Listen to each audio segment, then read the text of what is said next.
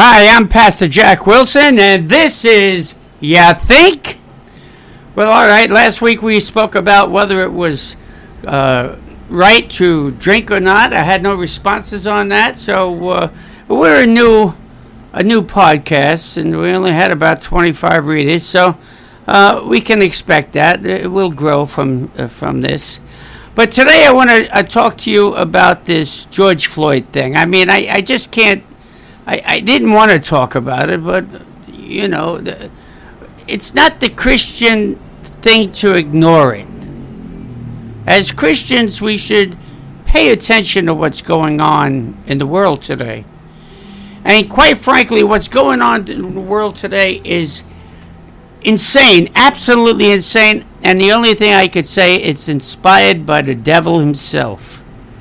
If you look at those protesters out there, you'll see that the very, very most majority of them are young people, early 20s, teens, all right? They're, they're kids that were brainwashed in college and in schools uh, to think that they're doing something very important here. Now, let me tell you, and let me get this straight right away. The murder of this uh, uh, Floyd guy it was uh, terrible to watch that thing, and I saw the video. It, it made my heart sick. And it didn't make me sick because it was a white cop and a black guy. It made me sick because it was some horrible creature standing on a man's neck. Okay? I didn't know anything about this man. I just knew he was a man. All right? And uh, we're supposed to love our neighbors. So, uh, as far as I'm concerned, he was a regular man and this cop was out of control. And you could see he's out of control. Uh, I still don't know what went on with this. I know they worked together. And of course, people said they don't, they didn't know each other. But that doesn't sound quite right to me. Something fishy about that. And when he stood on this guy's neck or pressed down on this guy's neck, you could see he wanted to kill him. He wanted to kill him. And, and that's my opinion. Maybe the, the people, the forensics and everything else will say something else. But this is what I say. And of course, the police department autopsy and the, the family's autopsy were two different things. Uh, we tend to make things the way we want to see them, you know. I'm sure the police department's autopsy was pressured by uh, the government to make it look one way and the, and the family's autopsy to make it look another way. Maybe we should get an independent one. But regardless, regardless, the man died. And it's a terrible thing. But do you know in 2019, if I have these figures straight, 20 white people were killed by police officers. 20 unarmed white people were killed by police officers, while 10 were also killed who were black. Now, where's the racism in that? If there's racism, it must be against the white people because I don't see it for the black. So this whole story of racism and black li- Black Lives Matter is a farce. It's a joke. It's a it. If you see somebody that says Black Lives Matter, ask him why he's so stupid. All right. Chicago, people, babies, mothers are being killed in the streets by other black people. And not one time did Black Lives Matter protest and go down there and say, we got to stop this kind of thing. It just doesn't happen.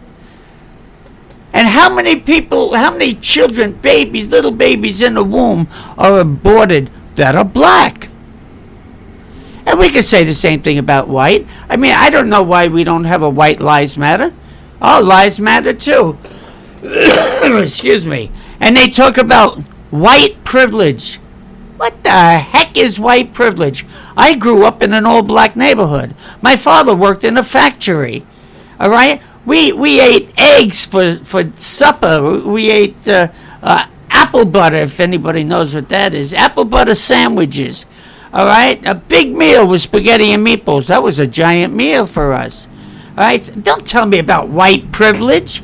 I went to the the UPS to get a job, and I went down there and I did a uh, temporary Christmas thing, and uh, there was two black women that were also going for the job, and there was about uh, a dozen of us.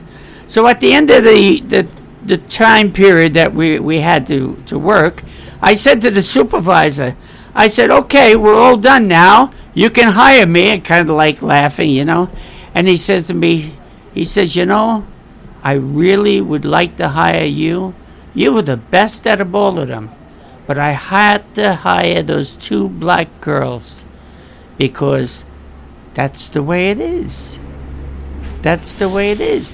And they won't be able to do the uh, the job, so we'll promote them to supervisor, and then uh, they'll screw that up too, and they'll just keep going higher and higher. Terrible. I could have made a big deal out of it, but I didn't. And I went to the telephone company and I applied for the job and uh, I passed all the tests and all that stuff.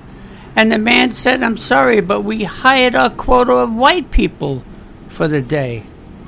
Don't tell me black lives matter when, when you are discriminating against white lives. Yet I didn't complain about it because I look at it this way God has directed me where I am today, and that's the end of it. I don't control that. I'm not even worried about it. Let's get back to George Floyd here. And absolutely terrible. I watched it on television, and uh, no, it it was just it just tore my heart apart.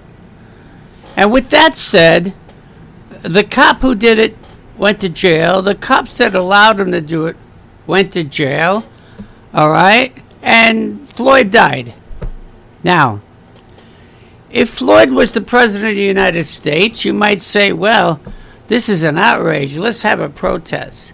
But George Floyd, quite frankly, was a, a uh, how do you say it, a professional criminal. Uh, it, uh, he did this all his life, and he was on drugs. He, he was on drugs when this happened.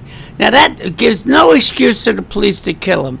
But I just want to bring that up because there's people dying all over Chicago, mothers and babies that have been shot by other black people. And that one time did Black Lives Matter show up and say, We got this, we're going to protest this, this is outrageous. When does Black Lives Matter show up? Whenever there's an opportunity to start a riot. To start a riot. I believe George Soros is behind it. Okay, I don't know for sure, but I, I think so. All right, so many people have mentioned that. All right, I know uh, Antifa is there. Maybe George Soros is part of Antifa. Don't know what's going on. But all I know is right now, what's going on in the streets are a bunch of kids destroying the country. And so, what do we do with, about that? You know, they, they come out, they have pepper spray, they have tear gas, they have uh, rubber bullets. I'm going to tell you, and I'm going to tell you something that's going to make you crazy. Probably think I'm a wacko. You warn the people we have a curfew. Make it 6 o'clock before everything starts getting dark. Tell them at 6 o'clock, if you're not here, we start arresting people. You bring the buses in, you start arresting them. You bring them to FEMA camps. All right? And if anybody gives you a hard time, if somebody throws a brick at you, that means they want to murder you. Shoot them. And believe me when I tell you, you shoot one or two of them, there won't be any more protesting. But we've become a weak society where the government is saying, oh, they, they're just expressing themselves by smashing the stores. They said this wasn't a big deal to smash the stores. This is a good thing. I look. Anybody believes that it, that it's a good thing? Get off the channel right now. Don't even listen to me, because you your brain is dead already. All right. I got a I got a niece that's. Uh, she just wrote on the uh, internet on the Facebook that she wants to pay money towards this George Floyd's funeral and also support uh, bail money for the protesters. I mean, she thinks this is a good thing, and, and in their minds, they really believe that this is a good thing. Let's protest the protesters. But it, it's no good, it's not good, and it won't work. When I was a, a kid, I, say kid, I was about 18 years old. I protested the uh, Vietnamese War. And as I look back, I see that war was was not a good war, and people died, and, and they and the government really didn't back them like they should. We can go into that whole discussion, but the people who fought the war were, were just giants in my eyes. They're just wonderful people uh, doing doing their duty to the government. But we practiced. I had long hair. We protested. Uh, we didn't bang on anything. But you know what? I bet you if somebody led us into banging on something, I would have been up there banging on something. Why? Because we're followers, we're sheep. And if we get somebody that can stir up what they call crowd mentality, it works. Everybody starts smashing things. Just get one guy to throw a brick through the window, and everybody says, Oh, that's cool, let's do it. But that's not the way to do it. And that's what we cannot allow in the streets today. What we have here is a bunch of followers. The Bible says in Proverbs 24 1, Be not thou envious against evil men. Don't envy them, neither desire to be with them. And some people think these are their heroes. Whatever happened to John Wayne and Roy Rogers and, and all the rest of them? We had heroes when we were kids, but these are their heroes and they not only are envious of them, they desire to be with them. But it also tells us in 24:19, fret not thyself because of evil men, neither be thou envious at the wicked. They have nothing for us. They have nothing to offer us except damnation. It's time we start stop rather complaining about the situation. You know, you watch the news and they tell you what the problem is, but they never tell you the solution. Here's the solution. What you see in the streets, even if there are thousands of them, it's a small, minuscule amount compared to how many good people there are in this world.